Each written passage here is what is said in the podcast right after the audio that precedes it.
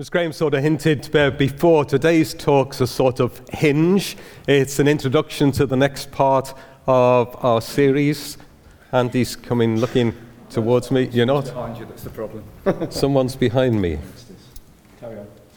So, in the autumn, we were looking at the uh, Christian character, we were looking at the fruit of the Spirit. Then we've been for a few weeks in the uh, Surprise the World, and we're going on to a series which will be looking at spiritual uh, gifts. But, but today's passage from Ephesians 4 1 to 16, hope my picture's going to come on the screen in a, a moment, uh, Helen, has this expression within it. It says something about the body of Christ, so that the body of Christ may be built up. And so the theme today is building up the body of Christ. Uh, and I just wonder if I was to throw out a word uh, what would come to mind? If I was to say the word body, let's just start here. What, what would come to mind? Perhaps it would be flesh, blood, bones, skin, sinews.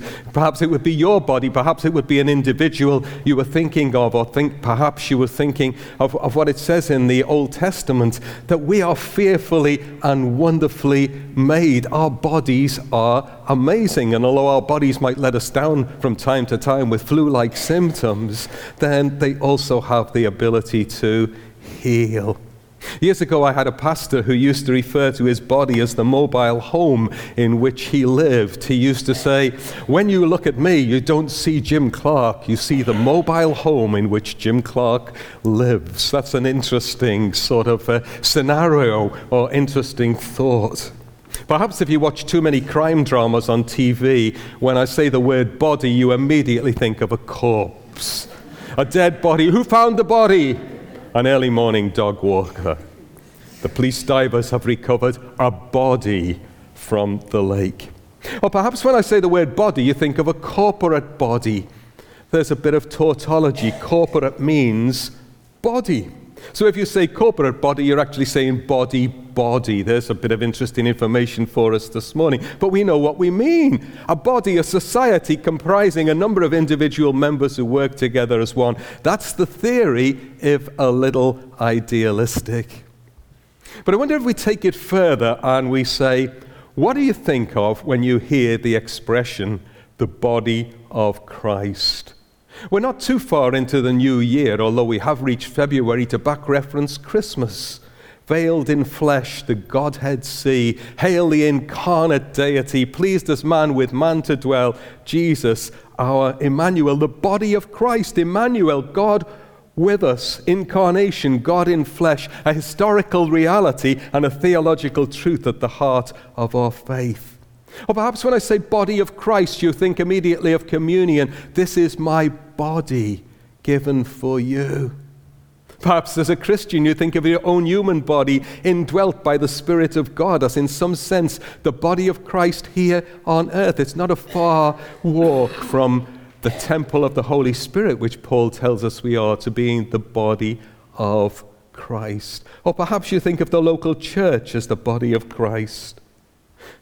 Those years when I was a local church minister, I remember that the words local expression of the body of Christ rolled off my tongue to describe the congregation I was leading. And I've been caused to ask myself the question this week as I've been preparing was this a legitimate way at looking at the expression body of Christ? Or do we need to look wider? You see, in this passage where Paul is writing to the Christians at Ephesus, he's adamant that there is one body. Was I wrong, therefore, in speaking of the local expression of the body of Christ? Not necessarily, only if it obscured that wider picture of one body comprising believers everywhere. Because if there is only one body, I would have been pretty arrogant to assume it was Milton Baptist Church, Weston-super-Mare, or even if we were to assume that it was Bridgnorth Baptist Church or even to assume that it was my particular brand of church affiliation or theological persuasion. Verse 4 in Ephesians 4 says, There is one body and one spirit, just as you were called to one hope when you were called, one Lord, one faith, one baptism, one God and Father of all, who is over all and through all and in all. There's an awful lot of alls and ones there. One body, one spirit, one God, one faith, one Lord, one baptism. But here's a truth we know. At least I think we know in the body of Christ there is unity in diversity. There is one body, but we are not all the same. We are not clones of one another. Wouldn't this be a horrible sort of scenario? If every one of us looked exactly the same, if every one of us was a clone of the others, I'm, I'm not going to leave that on the screen too, uh, too long because I, I find it pretty scary and I've got my back to it. We're all different. Here's a wonderful thing I do not have to look like you. I do not have to be like you. And even better, you don't have to look like me or be like me. I heard that amen, Arlene.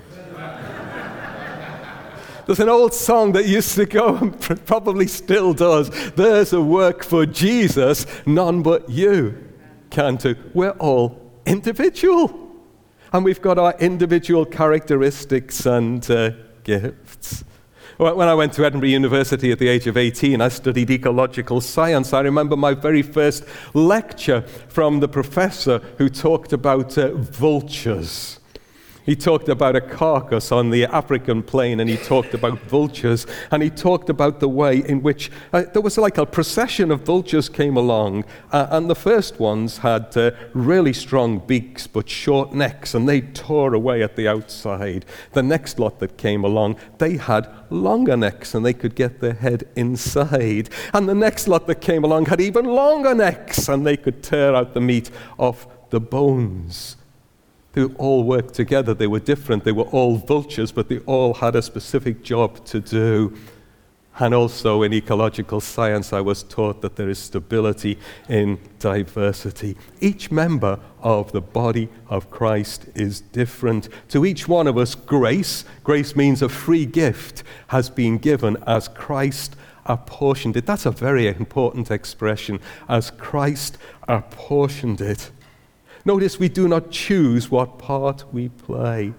Christ apportioned it. He chooses which part we play in the body of Christ. Parallel passage in 1 Corinthians 12 there are different kinds of gifts, but the same Spirit distributes them. There are different kinds of service, but the same Lord. There are different kinds of working, but in all of them and in everyone, it's the same God at work.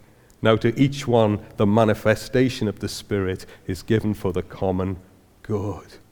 All these are the work of the one and the same Spirit. He distributes them to each one just as He determines. Just as a body, though one, has many parts, but all its many parts form one body, so it is with Christ. So, if Christ apportions our gifts and our roles, if the Holy Spirit distributes them and decides what it is that we have to use for God's glory, then there's no room for gift envy, there's no room for role envy. Our passage in Ephesians chapter 4 begins with an appeal from the Apostle Paul to individuals, the diverse individuals which make up the body of Christ. He says, I urge you to live a life worthy of the calling you have received. Be completely humble and gentle. Be patient, bearing with one another in love. Make every effort to keep the unity of the Spirit through the bond of peace. Have you ever heard the expression when somebody's looking at a photograph of another person? Well, not bad considering the material they had to work with. We are the material that God has to work with in building up the body of Christ. And God specializes in using weak things, simple things, vessels of clay. That doesn't mean, however, that the raw material, the individual members which comprise the body, cannot be developed, cannot be fine tuned, honed, improved. In some sense, our autumn series on Christian character covered this ground humility, gentleness, patience, love, peace, and un- unity. In exploring gifts, as we'll do over the next period, we shouldn't ignore the Christian character or the fruit which we looked at in the autumn.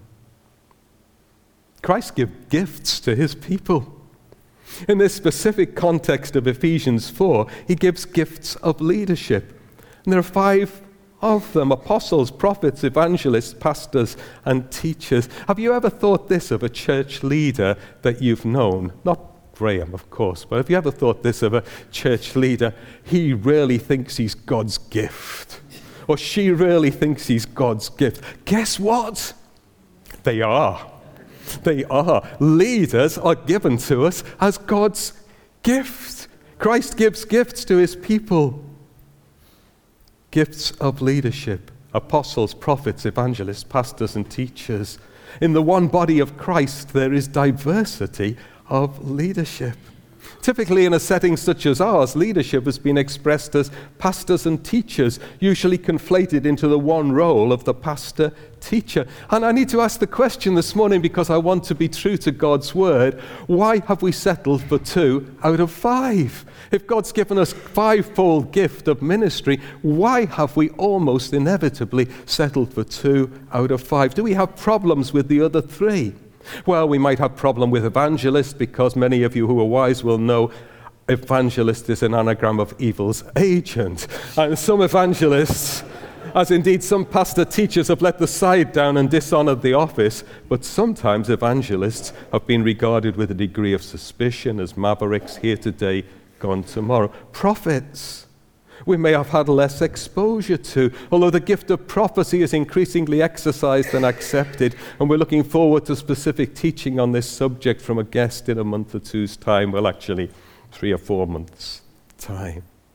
But when it comes to apostles, we encounter confusion of definition. Initially in church history, one of the qualifications of apostleship was being an eyewitness of the risen Christ, and clearly that was a closed and a dying group. Some denominations have used the term apostle to identify specific leaders who've responsibility for wider than a local congregation. Others define apostleship as pioneering, church planting, leaders in innovation, or spiritual entrepreneurs. Yet others use the term apostle to describe the head of networks of churches who set the pace for doctrinal interpretation within their group. In New Testament times, the apostle, Paul, didn't exercise his ministry exclusively in a local congregation. He had responsibility over a number of congregations in different communities across the Mediterranean world. This certainly raises the question as to whether each congregation needs its own apostle. Now, if Christ has given fivefold gifts of leadership to his church, it's just conceivable that the church is unnecessarily debilitated if we're not receiving and utilizing each of these five gifts and not just one or two. And I think, Graham, in this series, we're going to look at each of those five roles apostleship, prophets, and so on in individual talks. But how would we be debilitated if we just had two rather than five? We're told that the reason Christ has given this fivefold ministry to us is to equip his people for works of service. By implication, we will not be equipped to the degree that we could be if we're only being equipped by pastor teachers and possibly evangelists, but are missing out on the prophetic and the apostolic elements. But notice a very important thing. Leaders are not given to do the work of ministry, but to equip God's people for works of service. Church isn't a rest camp, it's a training camp in which Christian believers are encouraged, enabled, and released for acts of service. And notice it's service, not serve us. Our local church is not so much a chaplaincy there to serve our needs and make us feel good, but rather a mission agency through which we're equipped to serve. And as we're equipped to serve, what happens? The body of Christ is built up. What does that mean? Those of my generation, I suspect the men more than the women, may recall a little advert which appeared regularly in our comics. Who remembers uh, this advert or one of its ilk? Just, just give me a wave and I'll know you're old if you saw these adverts for a bodybuilding course from a man strangely called Charles Atlas. Just going to ask for another confession because this would, this would be really fun. Who sent for the course? Nobody's confessing to having sent for the course, then I won't ask you to stand up and see whether it worked or not, or whether you, whether you carried on that. An advert for Charles Atlas bodybuilding course. There's a danger that bodybuilders of the Charles Atlas kind have limited effectiveness. Their effectiveness is actually limited to winning bodybuilding competitions. But the one body of Christ is to be built up. How do you identify when the body of Christ is built up? Not necessarily by attendance or membership statistics, by financial stability, by the beauty of its buildings, by its effectiveness or increased effectiveness in influencing the world.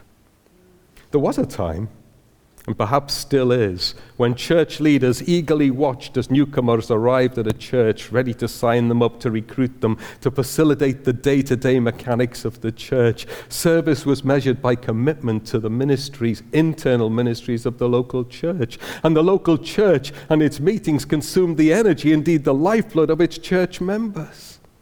Didn't people know that meetings eat people and eating people is wrong? However, if there's only one body, then when the fivefold ministry team equips God's people for works of service, that cannot surely be restricted to the bounds of the local congregation. It must be wider. It must be out there in the world. It must be in the community. And so that apostolic element may help us to see strategically where God is already at work and may be calling some of us to join in. The prophetic element may reveal to us particular individuals to which we should offer prayer or initiate a conversation. A little bit like uh, Michael Frost, that uh, good looking gentleman was speaking about a few moments ago. I was just thinking if I was to let my beard grow again, uh, we, we could be brothers from other mothers and all of that sort of uh, thing. The evangelistic element may equip us to answer those questions to which Jesus is the answer. The pastoral element might equip us to take care of those in need in our world, whether they're part of our local congregation or not. The teaching element may give us the confidence in what we believe to boldly operate as Christ's agents in the world. It may also equip us to critique the teaching of apostles, prophets, and others with a translocal ministry. For sound teaching will equip us to be discerning. And what will the result be?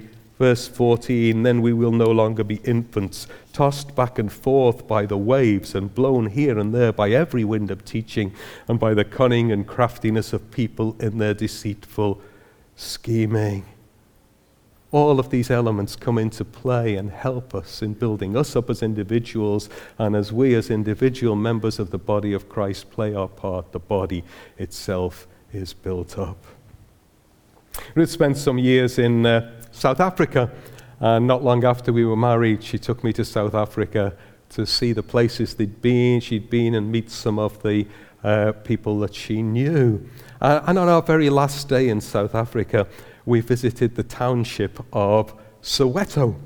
And we went into the Cathedral Church of Regina Mundi in this African township, South African township, the home of Nelson Mandela and Desmond Tutu. Uh, and this church, Regina Mundi, had almost been like a parliament building where many of the key discussions about the end of apartheid had taken place. World leaders had come and uh, taken part in meetings in here, and there'd also been a lot of uh, gunfire and even bloodshed in that place.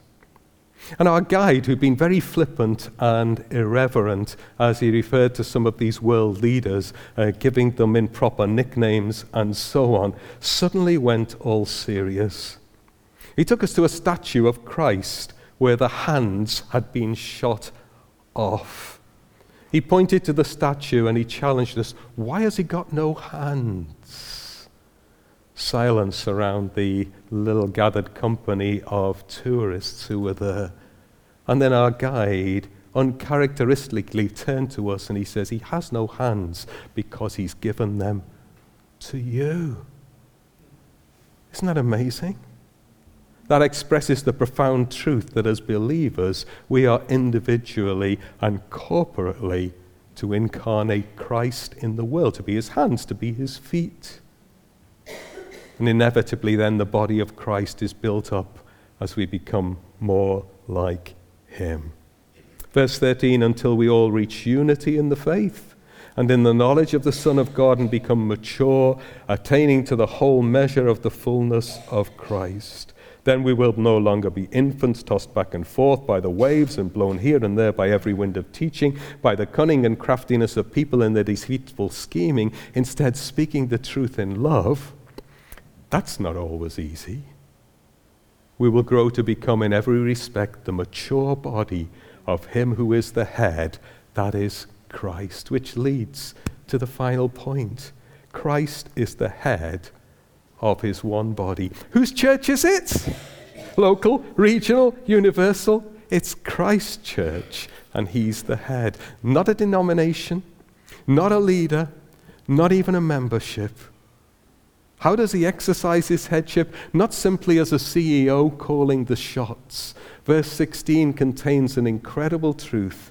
From him, the whole body, joined and held together by every supporting ligament, grows and builds itself up in love as each part does its work. In, in, other words, incredibly, Paul is arguing that Christ the head is working organically through each individual member, and each of us does our work in conjunction with every other part. When that happens, the whole body will grow and build itself up in love. I wonder this morning, are you ready to let Him work through you, to incarnate Him in a needy world, to play your part in building up his body. Let's just recap where we've been this morning. Unity and diversity, we're not all the same. We've been gifted in different ways. The grace, the free gift of God has been given to us, and it's different from me than it is from you, and so on. Unity and diversity, that diversity needs to come together so that the one body may be built up. Diversity of leadership. Do we need to look more carefully at models of leadership and the way in which we receive the gifts of leadership that Christ has given to his church, equipped to serve. What are we here for? We're here to be equipped to serve Jesus in the world. I, I got so frustrated for a time when I was a pastor in Glasgow, and uh, I determined that if ever I was a pastor again, which in time I, I was, I, I wasn't going to fall into the same trap because trying to be a good pastor and visit everybody in the congregation on a sort of systematic basis, I'd find myself in the home of some old ladies, well, one old lady at a time. And I discovered what they wanted from me was me to share their prejudices, whether they were political, whether they were racial. And uh, they wanted me to polish their egos. That's not what the work of pastor is about. That's not what the work of church leadership is about. The work of church leadership is to equip people for service. I remember one of those old ladies who was serving. I shared about this at a home group the other week. Uh, son in law was the local barber, and uh, this lady in her 90s would come down with her brush and would brush up the hair off the floor from the barber's shop. Have a lot of banter with the old guys who were sitting in the barber's shop. But I discovered that lady who was sort of uh, overlooked by many as this uh, eccentric old lady her and her husband had given hospitality to students from the Glasgow Bible Training Institute who had then gone all over the world as missionaries. And this old lady, Mrs. Elliot, in her 90s, she still prayed for them all. She wrote letters to them all. No, nobody's sort of exempt from the possibility of service. We're equipped for works of service. We're not here to be having our egos polished as individuals. And the most important thing, possibly, in relation to what we're hearing this morning, is this we can be connected to the head in the body of Christ. We have an organic connection to the creator of the universe. Isn't that fantastic? Isn't that absolutely fantastic? And he wants to work through each one of us and help us to do the work that He's called us into the world to carry out. Let me pray for us as we see the ways in which we can be involved in building up the body of Christ. Our Heavenly Father, thank you for that uh, picture which is used uh, a number of times in the New Testament, the picture of your church, as we've been thinking about today, in particular, the one church. There is one body. We thank you, Father, for the power of the illustration Uh, we pray, Father, that its familiarity would not anesthetize us as to its effect or rob us of its impact. But, Father, each one of us might recognize that you have gifted us as your children, as members of your body in different ways, and you've done that so that we might contribute the gifts that you've given to us once we've identified them. Help us to identify our gifts. Help us to encourage one another in the identification of gifts, and help us to bring them together for the upbuilding of the one body Christ. Help us to accept one another, to accept one another in love. Help us, Father, individually to, to follow those eh, initial encouragements of the passage in terms of being humble and patient and gentle and all of those other things, so that we're actually good body parts in the one body of Christ. Help us to receive the various kinds of ministry that you've gifted to us, and help us, each one of us, to know what it is to be enabled, to be enlivened, to be equipped, to be ordered by Christ, who is the head of the body. Help us to play our part in the body of Christ, in this community, in this town, in this nation, and indeed in our world. For we ask this in Jesus' name. Amen.